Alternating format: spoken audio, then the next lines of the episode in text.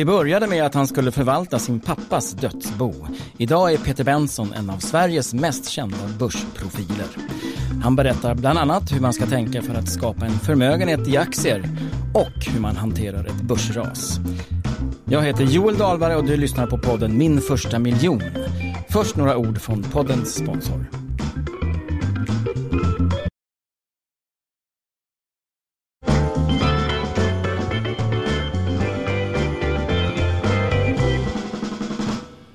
Välkommen hit Peter Benson.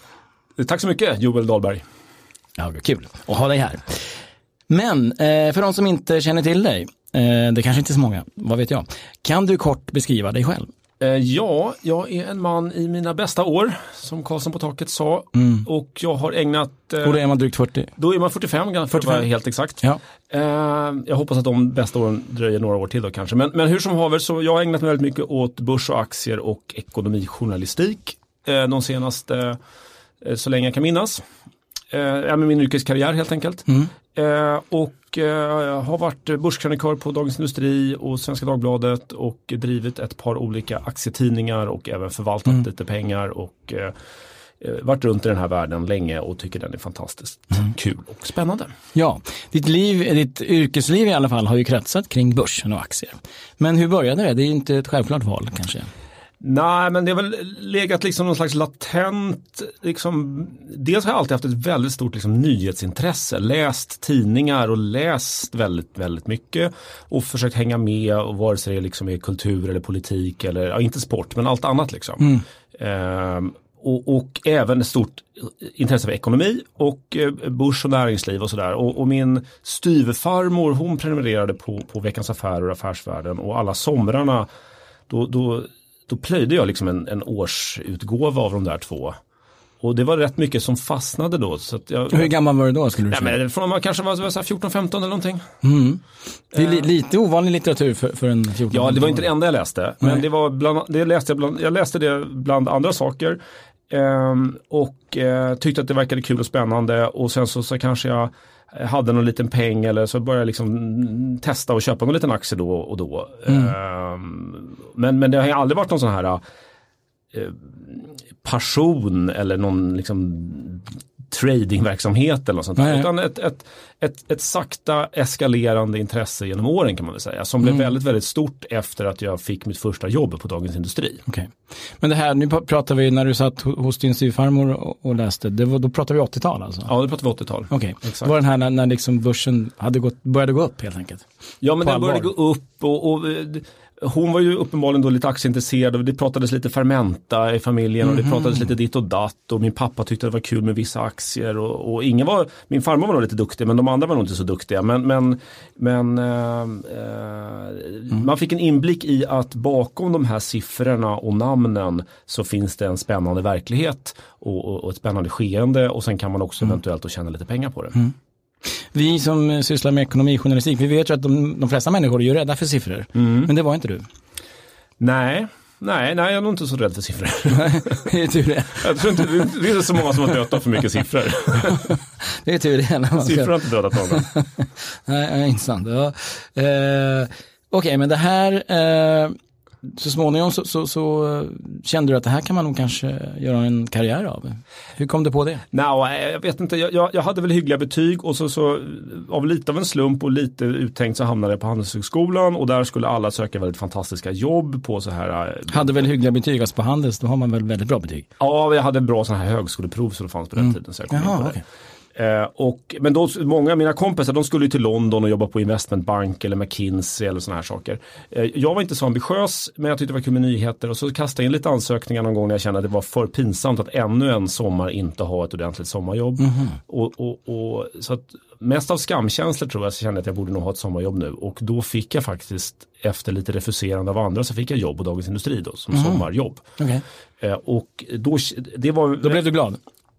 Eh, jag fattade nog inte då hur bra det var men, men det visade sig vara väldigt bra för att eh, här mötte jag ju både liksom eh, eh det här nyhetsintresset eh, och det här lite retoriska intresset. Att man liksom eh, mejslar fram en åsikt och driver den och testar den mot verkligheten och mot vad andra tycker.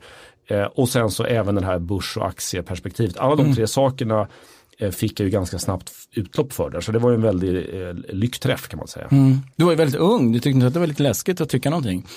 Eh, nej men allra, allra första tiden på Dagens Industri då var det mer att skriva om veckans glasskiosk och sådana här saker som sommarvikarie. Men sen så kom jag in under börsredaktionen under eh, Anders Lundborg som var ansvarig där som är en fantastisk människa och jag känner, räknar honom som en eh, eh, viktig mentor kanske. Eh, och det var väldigt stimulerande där och då fick man ju snabbt kastas in i situationer där, där man fick till uppgift att säga vad man tyckte om saker. Mm. Och att då som 24 år gammal eller vad jag var, 25 kanske, 26, mm. eh, säga den ska avgå eller den här aktien ska upp eller ner eller det här var bra, det här var dåligt, den här affären. Liksom. Och det är ju egentligen helt oseriöst. och Men, läskigt skulle många tycka. Och läskigt skulle många säga. Men vi i det här rummet kan ju enas om att det är lite grann så media funkar. Att man på ganska lösa boliner ger sig ut och, och, tycker till eller, eller drar ganska stora växlar på ibland ganska små liksom det, det, mm. Rubrikstorleken är ofta lite större än faktaunderlaget kan man väl säga. men, du trivdes i det här? Jag trivdes ganska bra i det. Mm. Och jag, jag trivs fortfarande i det. Och, och, och, det betyder inte att jag tror att jag alltid har rätt. Även om det är den retoriken, det är den medielog, medielogiken är att man måste så att säga spela spelet. Men, men eh, det är intressant att behöva mejsla fram en åsikt och stå för den och få smäll på fingrarna när man har helt fel. Mm. Eh, eller i framtiden märka att man får fel. Mm. Eh, jag, för mig är det en väldigt pedagogiskt givande mm, övning. Mm. Och, och, jag är inte så rädd för det, nej. Mm. Det är också så att eh, folk gillar ju, läsarna gillar ju någon som tycker någonting. Ja. Även om det sen visar sig att man är fel, ja. så, så ändå så gillar ju folk. Ja men det är, så, någon det är så. Det, det, så här tycker jag. Ja men så är det, så kallad ås, åsiktsjournalistik eh, har ju väldigt mycket som talar för det. Vissa saker som Vissa saker är inte så himla smickrande för människosläktet. det, är liksom, det är intressantare att läsa någon kulturpersonlighets åsikt om kriget i Syrien än att läsa om själva kriget mm, i Syrien. Mm, alltså vi, vi, vi som människor är väldigt sugna på det här med åsikter, kanske mer än fakta. Mm. Men, men, men nu är det så en gång för alla. Mm. Och, och um, ja, det var ju bra för dig när du satt där på Dagens Industri. Att det var så. Så kan man säga kanske. Ja. Eh, så där, där kan man säga, där, där byggde du så att säga din profession, din aktieprofession. Det var på Dagens Industri. Eh, ja, det får man väl säga. Och, och det här, eh, eh precis, alltså, eh, då, då var det ju fokuset 100% eh, börs och aktier och 100% eh, ha en åsikt. Att mm. man är åsiktsskrået. Eh, och sen det här med media och hänga med i nyhetsutvecklingen. Eh, och, och, eh, och, och, de tre komponenterna, åsikt, hänga med nyheter och börs och aktier, det, ja, det kan man ju tillämpa både som analytiker eller förvaltare eller journalist eller mm. många, mm. andra, många olika sätt. Mm.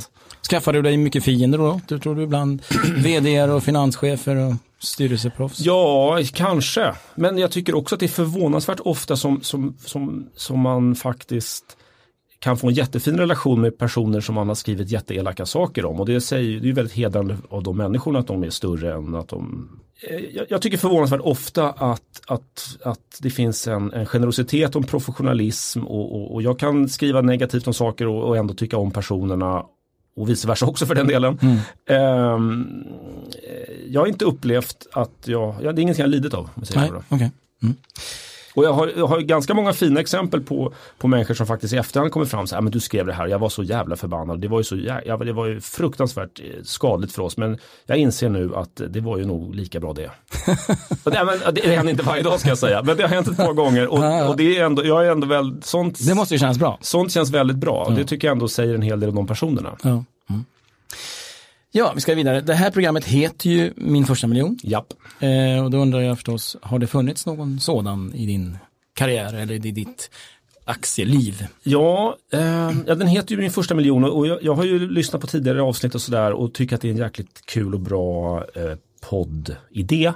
Eh, och för egen del så skulle jag Det är inte alla som vill berätta om sin första miljon. Nej, ja, nej, men, nej, men, det, men det, det, reser en del frågor och sådär. Och, ja. och, och, och jag, jag, skulle nog kunna eh, liksom pinpointa att att, eh, eh, om vi ger lite bakgrund först, så var det så mm. här att min, eh, min pappa gick tyvärr då oväntat och tragiskt bort när jag var eh, alldeles för ung. Och sen så från att jag var, säger vi 18 till 24, så fick jag förvalta ett, ett eh, väldigt snårigt eh, dödsbo eh, efter honom. Mm. Eh, och så det var under då 6-7 år och det var eh, ganska mycket tillgångar som var väldigt svårsålda. Ehm, och som kanske föll en hel del i värde och sen så fanns det ganska mycket skulder. Och, och, det var liksom, det här var under då slutet på 80-talet och in fram till eh, mitten på 90-talet kan man mm. säga. Svår marknad då. Ja, det var en, enormt dramatiskt en dramatisk tid och vi var ju, eh, jag och mina syskon som var delägare i det här dödsboet, vi var ju långt på minus. Alltså vi, vi skulle ju egentligen ha gått i konkurs när vi hade liksom 500 ränta och, och eh, vi hade ju liksom lån i schweizerfranc och US-dollar när svenska kronan fullständigt rasade. Eh, och på tillgångssidan hade vi mm. saker som inte utvecklades sådär jättebra mm. kan jag säga. Så att det, var, det var ingen... Svettigt. Det var svettigt. Så, så vi gick ju från kraftigt minus till först lite noll och sen så kom vi ur det där till slut. Eh, och, och eh, de pengarna kan man väl, skulle jag vilja säga var min första miljon så att säga. Mm. Och det är ingenting som jag har så att säga tjänat ihop utan det är ju omständigheterna.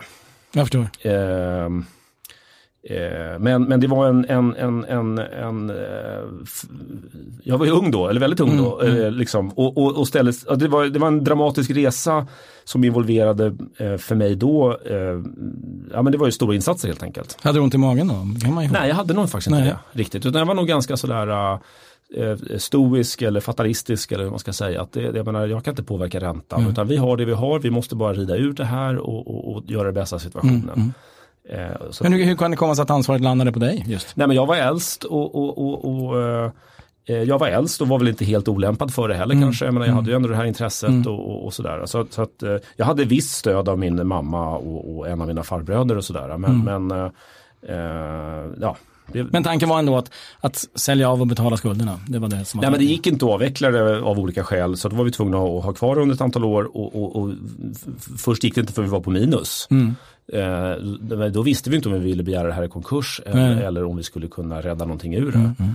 Eh, så att, av olika skäl så blev det ett väldigt långlivat dödsbo och en väldigt då, så att säga, dramatisk resa som, mm. som jag eh, det var, det var ju jobbigt på jättemånga sätt men, men det var ändå liksom en, ett, ett, ehm, en intressant upplevelse att se lite på, dels se på sig själv hur man, hur man hanterar olika situationer och stress och, och, och liksom sådana här saker.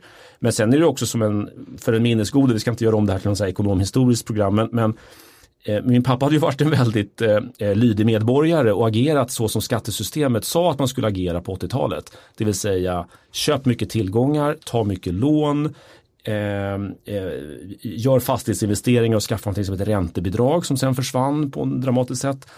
Ehm, eh, och sen så skulle vi då ha en fast valuta så det var ju riskfritt att, att, att låna i utlandet och så mm. vidare och så vidare mm. och så vidare. Och sen bara se hur allt det här fullständigt smulades sönder. Eh, mm. Så, att, så att det var ju som ett litet, en liten ehm, Eh, ja, men det, var, det, det, fångade in ganska mycket av samhällsutvecklingen kan man säga. Mm, mm. Eh, som, som, eh, jag menar, om vi tar mitten av 80-talet till mitten av 90-talet. Mm, mm. Men hade din pappa försökt rädda upp det på något sätt innan eller hur? Vet du någonting om det?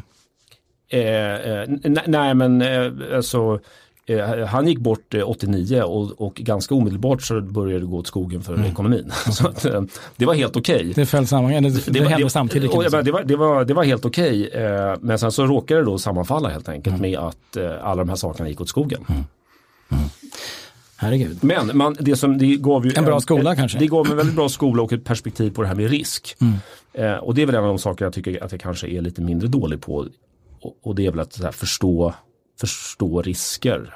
Mm. Och, på flera olika plan. Dels vad det gör med en psykologiskt och sen så hur det kan slå mot ens tillgångar och ekonomi. Och så. Hur, vi var inne på det, då, det här med just min första miljon. Och du har ju ägnat ditt professionella liv åt aktier. Eh, är det då, undrar man ju, måste man vilja bli rik för att vara en bra aktieplacerare?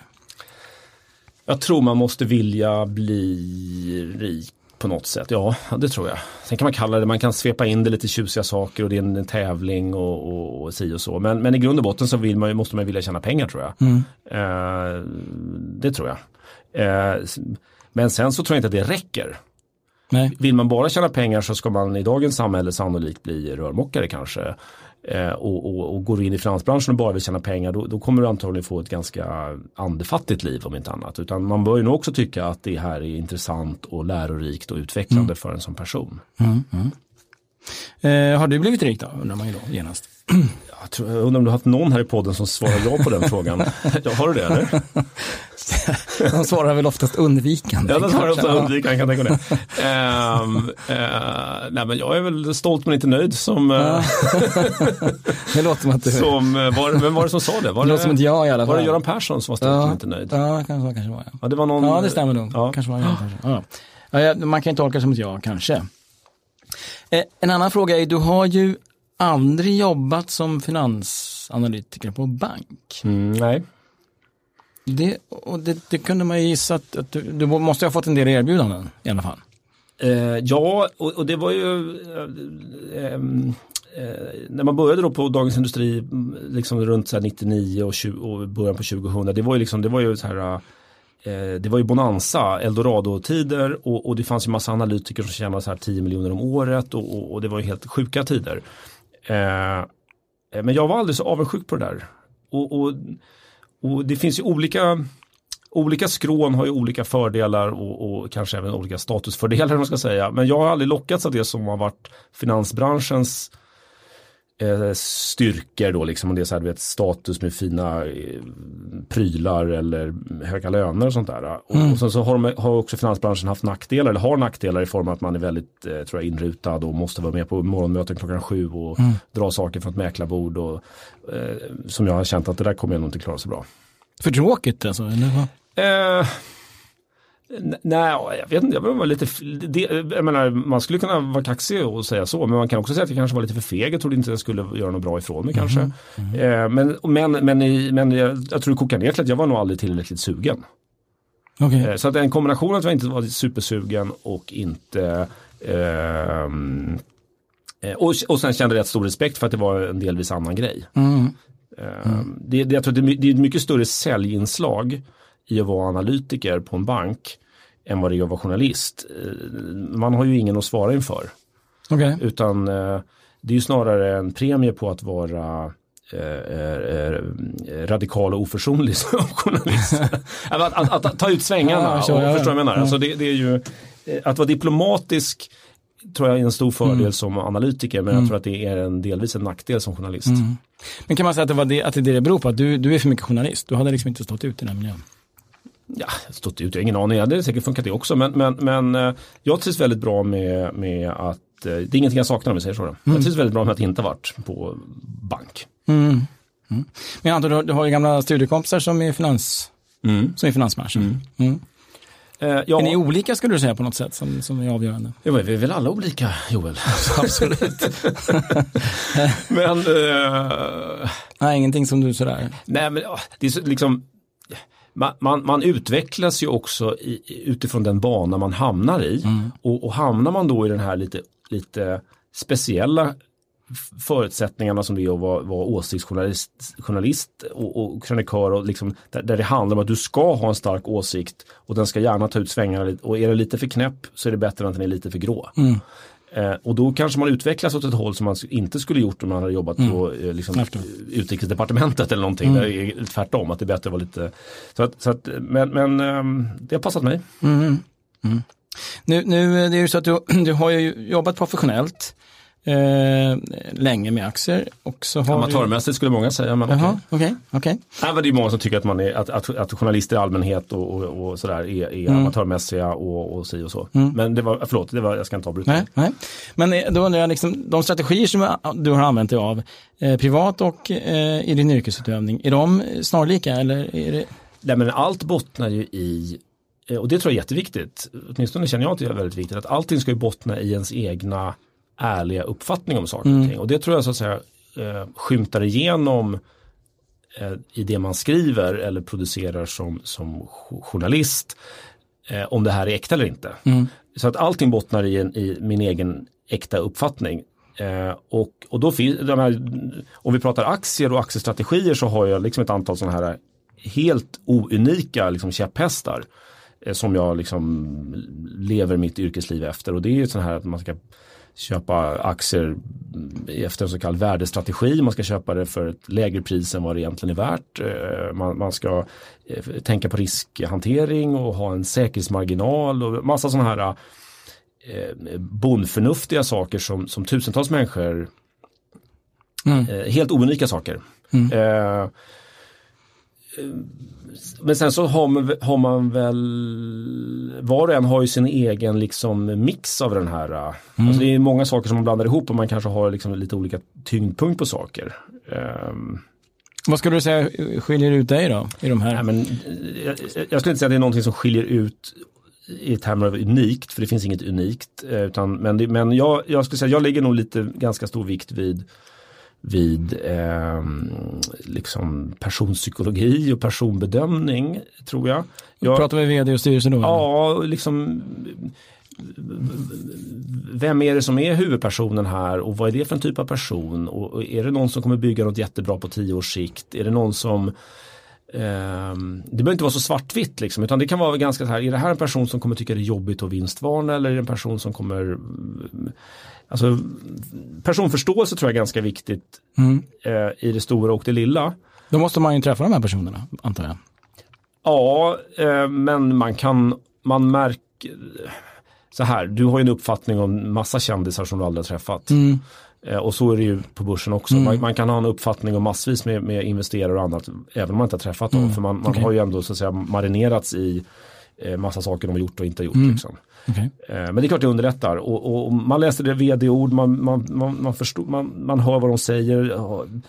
Har de ett mål som är att nästa kvartal tjäna någonting med två decimalers exakthet då vet man att det är en viss typ av person. Har de ett annat mål som är att om tio år vara störst i världen så är det en annan typ av person. Mm.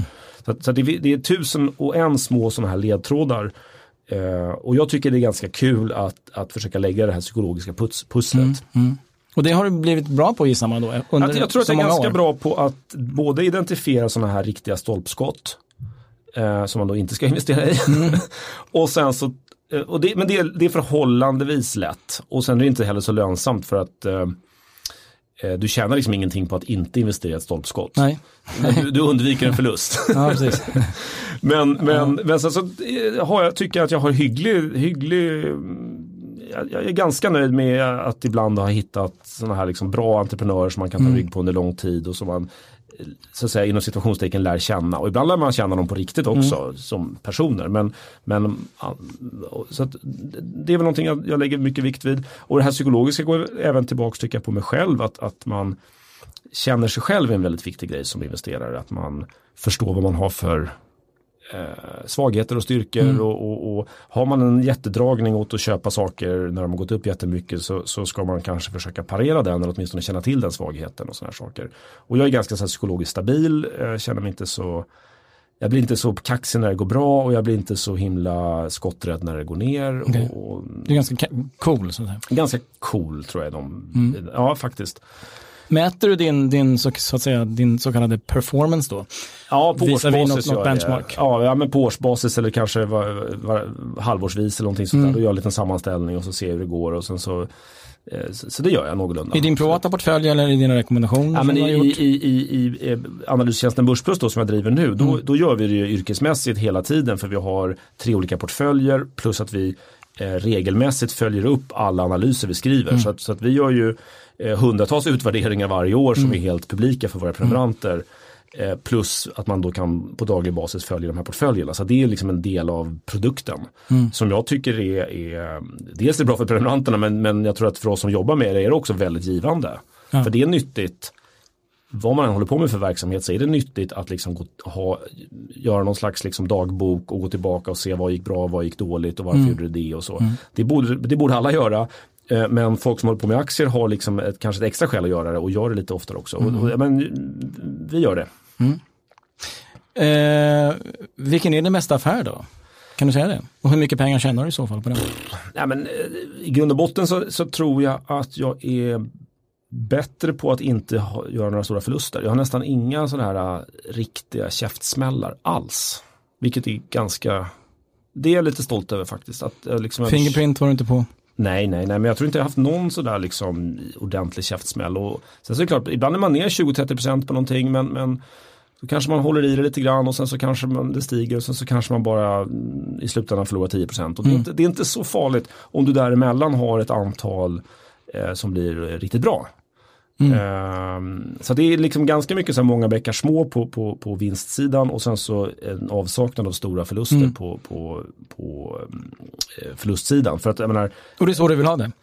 Eh, nej men ja, det är det som passar mig och, och, och, och eh, eh, ingen som gör aktieaffärer gör bara bra affärer utan liksom slarvigt sett så är det så att det är 50-50. Hälften är bra, hälften är dåliga. Och då gäller det att se till att den hälften som är dåliga ska inte vara superdåliga och den hälften som är bra ska vara, ska vara lite bättre. Eller mm. liksom. så, så att, ja, men, ähm, äh, men, men jag har nog haft bäst framgång i sådana här där jag känt att det här är en bra entreprenör, här hakar vi på och så försöka vara någorlunda långsiktig. Men om man ska gå över på liksom dåliga erfarenheter eller, mm. eller brister ja, så är det nog att jag ger upp för snabbt och säljer för snabbt mm. när det gått bra. Alltså att jag känner att nu har den här dubblats. Eller gått upp 200% kanske, men det måste jag ju sälja, det verkar ju vansinnigt. Ja. Och så har den bara tuffat på. Och sen, bara, sen, sen kan den gå så här 1000% till. Utan vidare. Eh, så det är en sån här. Då, då, då blir du lite arg. Nej, jag blir faktiskt inte speciellt arg apropå det här med cool. Men, men jag, bara, jag har bara observerat genom åren att det är ett vanligt mönster. Att jag hittar någonting bra, är med en tag och sen så släpper det för tidigt. Mm. Och, så att det är någonting jag jobbar med, att, att vara lite mer uthållig och inte vara lika priskänslig när, man, när det har gått bra. Mm. Eh, och de grejerna som har gått väldigt bra, då har jag av olika skäl eh, struntat i att titta så mycket på, eh, ja men inte vara så himla trigger happy på att ta hem en vinst. Mm. Eh, vad, vad skulle du säga, vilket är det största, vilka är de vanligaste misstagen eller misstaget som vanliga privatinvesterare gör på börsen? Eh, jag tror att riskspridning är en sån här klassiker. Eh, man har för få aktier. Man har för få aktier eller fel aktier. Man kanske tror att man har riskspridning om man har eh, fyra stycken verkstadsbolag eller fyra stycken mm. forskningsbolag. Men det är inte riskspridning, det är bara Tvärtom. Jag menar, det, det, det, är liksom eh, och, med, och det tror jag bottnar i någonting djupare och det tror jag är orealistiska förväntningar. Eh, och det är orealistiska förväntningar på en själv och på de bolagen man investerar i och kanske på börsen som helhet. Mm. Det är mm. många som tror att börsen kan ge dig 10% i snitt. Eller som tror att just min aktie ska minsann dubblas. Eller mm. som tror att, nej men vd har ju sagt, de, de, har ju som mål att omsätta en miljard nästa år. Det är klart de kommer göra det, de kan inte ljuga, hur skulle det se ut? Mm. Bara lite, ja. ganska naiv, mm. naiv inställning till sig själva och till sina bolag och till aktiemarknaden. Och, och det, till stor del är det så helt naturligt och rimligt att folk inte har en förståelse för att börsen kan inte ge 10% utan den kanske bara kan ge 5. Mm. För det är lite så här finansiellt eh, hokus pokus bakom det men, men, men det, är, det är ett vanligt misstag. Mm. Man har för höga förväntningar kan man säga. Man har för höga förväntningar, ja. absolut. Och så sträcker man sig efter någonting. Som, ja, och sen så man, man, man Ja, exakt. Och sen så mm. jämför man sig lätt. Det är lätt hänt att man jämför sig med massa framgångar och tror att ja, men om jag bara klarar hälften så mycket så är det mm. bra. Mm. Då naturligt, vi brukar be, be om våra gäster om tre tips. Det är naturligt här då. Jaså. Vilka är dina bästa tips? Tre tips för den som vill lära sig, några knep liksom. Ja du, eh, jag tror att man ska börja med att se till att man har en, eh, så att säga, om du inte vet någonting, och inte har något intresse, då ska du bara ha fonder, du ska antagligen bara ha indexfonder eh, och du ska ha riskspridning och du ska bete dig på de här, så att säga, klassiska sätten. Mm. Men om du då har ett intresse och vill testa på det här med aktier eller liksom så, bestäm då så här, hur mycket av din portfölj ska vi liksom sätta av till det här? Och så säger du att det är 10 procent, att du liksom håller dig till det och är disciplinerad med att du har din så att säga, sandlåda mm. och, och, sen så lajar du runt med det och, och, och, och gegga inte ihop det med med det som sköts enligt det här mer... mer Man ska inte sätta hela sin privatekonomi på börsen. Hoppa inte i med hela kroppen samtidigt utan liksom mm. doppa tårna mm. och testa runt lite och märk hur det känns när det går dåligt och hur det känns när det går bra mm. och sådana här saker. Så mm. att liksom dela upp det i en aktiv portfölj och en passiv portfölj kanske man skulle kunna okay. säga. Det skulle vara ett tips. Och passiv portfölj är en indexfond någonstans? Ja, typiskt sett. Och aktiv, då handlar man aktier Ja, men det är det här att jag har en idé om att Atlas Copco kommer gå jättebra okay. mm. eller eh, vad du nu har för idé. Eh, och sen det andra är att... Eh, nu är det tredje tror jag, du har sagt två. Har jag sagt två? Mm. Tycker du det? Okej. Okay. Mm. Ja, men då, då, skulle jag säga att eh, eh det är det här med för, förväntningar. Eh, och, och, och det, det är liksom väldigt svårt att göra det här instrumentellt, alltså tillämpbart. Men, men eh, ha realistiska förväntningar på dig själv och på de bolag du investerar i. Och, och ehm, Man kanske ska kolla lite historik och sådär. Liksom, vad, Ja, vad kan man förvänta sig? Ja, ja Det är självklart. Och jag menar, det, det är liksom, du, du, du kan ju lägga ner 100 timmar innan du gör en aktieaffär eller, eller 10 minuter. Eh, och där är ju folk rätt olika. Och skulle, skulle folk bara säga så här, ska jag köpa Investor? Då skulle jag kunna säga att ja men gör det du. Och då behöver du bara lägga 10 minuter. Mm. Men ska du köpa in det i något exotiskt, då kanske 100 timmar inte räcker. Nej, Om du hade tänkt att stoppa in hela din förmögenhet i det. förstår. Ja. Ehm, så det, det blir ganska, det blir mer individuellt än vad man faktiskt först inbillar sig. Mm. En, en lite spännande fråga, som, som jag i alla fall tycker är spännande, Mm. är efter så lång tid som du har varit nära börsen, måste man väl ändå säga, du har, du har levt med börsen, så, så inbillar man ju sig, sig ju att du har en känsla för börsens psykologi som vi andra kanske inte har. Stämmer det och i så fall, hur, använder du dig av det? Eller går allting på siffror och, och liksom väl underbyggda fakta? Nej, ja, men liksom eh, eh, i bakgrunden så, är det ju, så är, finns det ju nästan bara psykologi och människor. Eh, och sen så olika typer av tekniska grundförutsättningar. Eh, men sen så uttrycks ju det här eh, i siffror. Ja, Eh, så att, att, att, och det där ska man liksom hålla isär på. Bara för att man tittar mycket på siffror så måste, jag tror, ganska mycket av, av tricket är att förstå vad som är bakom siffrorna. Och också förstå vad man inte kan se av siffrorna. Att se liksom siffrornas begränsningar och även kanske ha lite eh, fantasi eller kreativitet att kunna, att kunna omtolka siffrorna till, till, en, till en annan verklighet liksom, som är människor och, och, och dynamik och, och samhälle och sådana här saker. Det, är, det finns en sån här, ett sånt här koncept som heter Mr Market som jag tänker rätt mycket på. Det är att man ska se marknaden som en, en, en, en person som har en eh, Ja, vad heter det nu? Heter det funktionsnedsättning? Vad heter Ja, ja. Att man är lite så här eh, eh, schizofren. Alltså eh, vad heter det, manodepressiv. Och eh, Mr Market är manodepressiv i att ange priser. Alltså allting, alla priser ändras hela tiden och av den här Mr Market och han är manodepressiv. Och ibland kommer han vara alldeles för positiv och sätta priserna därefter. Det här kommer att gå kanon. Och sen så har han en depression och säger att allting kommer att gå åt skogen och då är priserna därefter. Och det här är ett koncept som är jätte... Känn, det här känner du igen alltså? Det här Oh. tycker du stämmer? Ja det tycker jag stämmer jättemycket. Mm. Sen är han ju oftast varken supermanisk eller superdepressiv. Mm. Och de senaste tio åren har han ju varit, så, så är det ju som att han har gått på något så här lugnande. eh, det finns krusningar, liksom, det finns förändringar men, men, men att, det, att man kan tänka på det som att det här är en annan person, som, som den personens humörsvängningar ska inte påverka mig. Jag observerar de humörsvängningarna och jag kanske ska ta till mig vissa saker. Är, är Mr Market jätteorolig för handelskriget då kanske jag också ska fundera lite på, betyder det här någonting? Men jag ska inte liksom automatiskt ta till mig Mr Markets humör för det kan vara ganska sjukt faktiskt. Och Mr Market här, det är börsen kan man säga. Det är börsen, det är marknaden, det, är, det är vi alla liksom. Ja. Eh, Så att det här Mr Market-konceptet eh, är rätt Har du haft användning för den där, Oh, ja. så att säga, Ja, men det, det, bilden av börsen som en, som en manodepressiv person? Ja, nej, men det tycker jag man har jättemycket nytta av eh, på flera sätt. Liksom. Dels det här att, att man distanserar sig själv från det. Man står utanför och tänker på det som en annan person och, och lika lite som om jag mötte någon som var jättearg så skulle, behöver inte jag bli arg. Så att Nej, säga. nej, Eh, Eller tvärtom.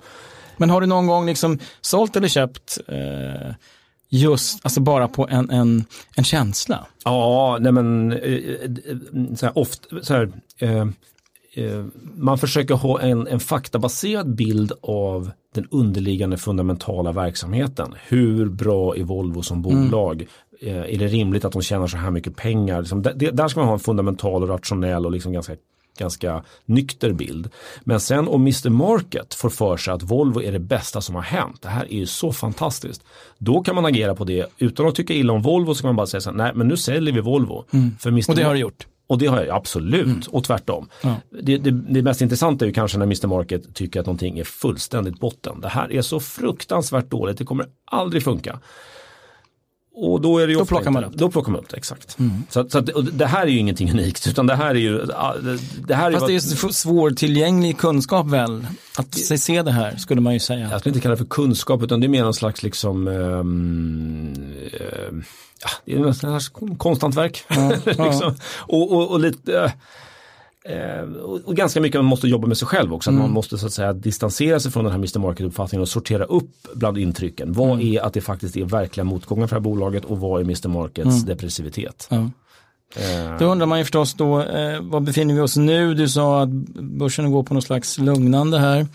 Kommer det ett ras och, och när? Ja, det, alltså om man eh, eh, efter finanskrisen kan du säga så har, ju, har vi ju haft eh, drygt tio år nu då som är, eh, eller inte drygt men tio år säger vi, som har varit de liksom, de har varit hyperlugna. Mm. Och centralbankerna har ju bara öst ut pengar och det är ett slags valium för marknaderna. Eh, där marknaderna är lite lulliga och tycker det är lite mysigt och det finns jättemycket pengar. Det blir inga liksom så här vilda ryck uppåt men, men det blir inte heller några stora ras. Eh, och, och det här valiumet i form av låga räntor och eh, att man har stödköpt massa värdepapper, för det är det centralbanken mm. ägnar sig åt. Mm. Man stödköper, kanske inte så himla mycket aktier, även om det också förekommit i exempelvis Japan. Men man stödköper, stödköper obligationer eh, och, och, och, statspapper och sånt. Eh, och så har man de här superlåga räntorna som tvingar folk som har ett kapital du måste ju göra någonting med dem så att säga. Mm. Du, du, kan ju inte, mm. en, ska du ha en investering i bemärkelsen att du har en förväntan av en avkastning, då måste du göra någonting. Och då tvingas du in i aktier samtidigt som folk har den här oron att det här kanske inte är så, det liksom, hur sunt är det här? Eh, det, ja, det, här nu, den här diskussionen tar aldrig slut Joel, för att mm. vi har inga bra svar. Vi är inne på liksom ny terräng. Men där de här låga räntorna det tuffar på ett tag till, kan man tro. Det kan, jag, menar, jag, jag, ser, jag ser egentligen inget skäl till att det inte ska tuffa på i tio år till. Faktiskt. Jag, jag vet inte var, varför ska jag inte göra det? Och, och jag, jag, jag, tror det var faktiskt var Per Nuder av alla människor som skrev en krönika i Dagens Industri eh, där han sa att man ska komma ihåg att Stefan Ingves sysslar med penningpolitik. Och han är en politiker. Och penningpolitik, det vill säga sätta räntor, det är en politi politisk gren. Eh, och de, man ska tänka på den som politiker. Och de kommer fortsätta med det här, tror jag. Så länge de kan. Eh, och, och, jag vet inte fåglarna när de inte längre kan det. det kommer och du menar du låga, låga räntorna?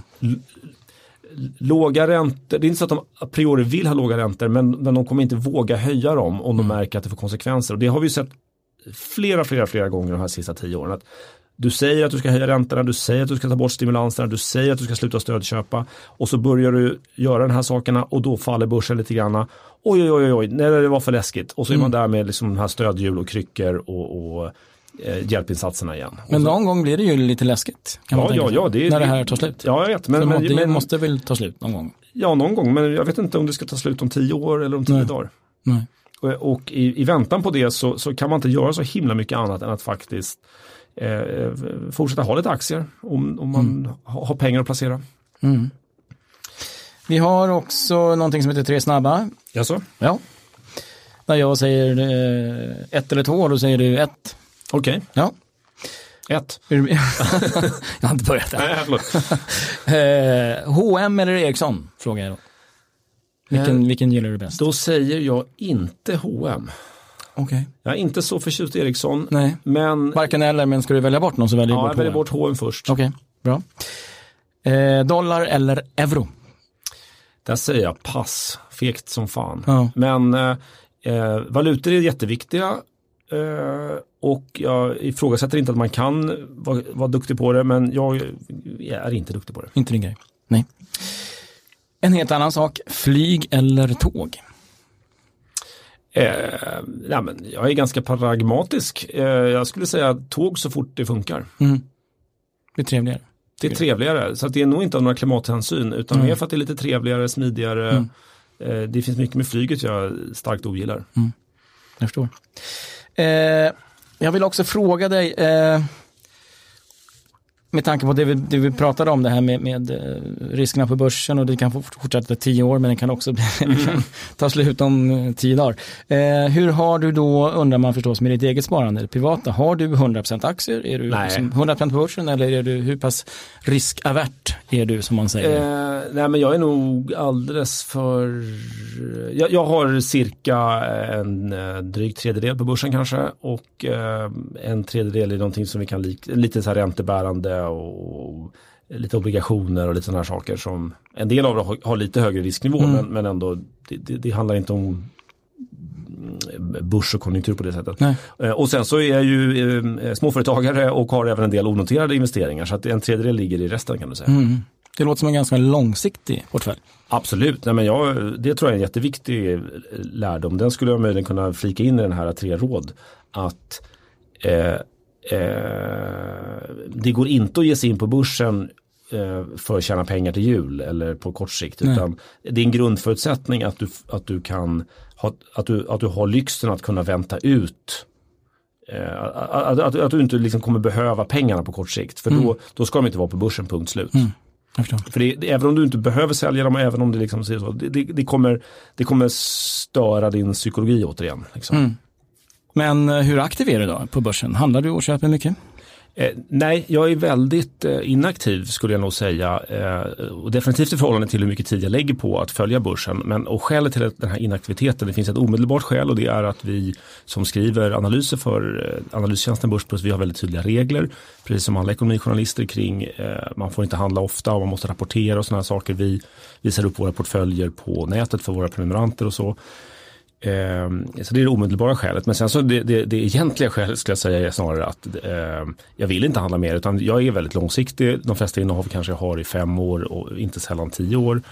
Eh, så det kanske blir någon affär i månaden sådär. Mm.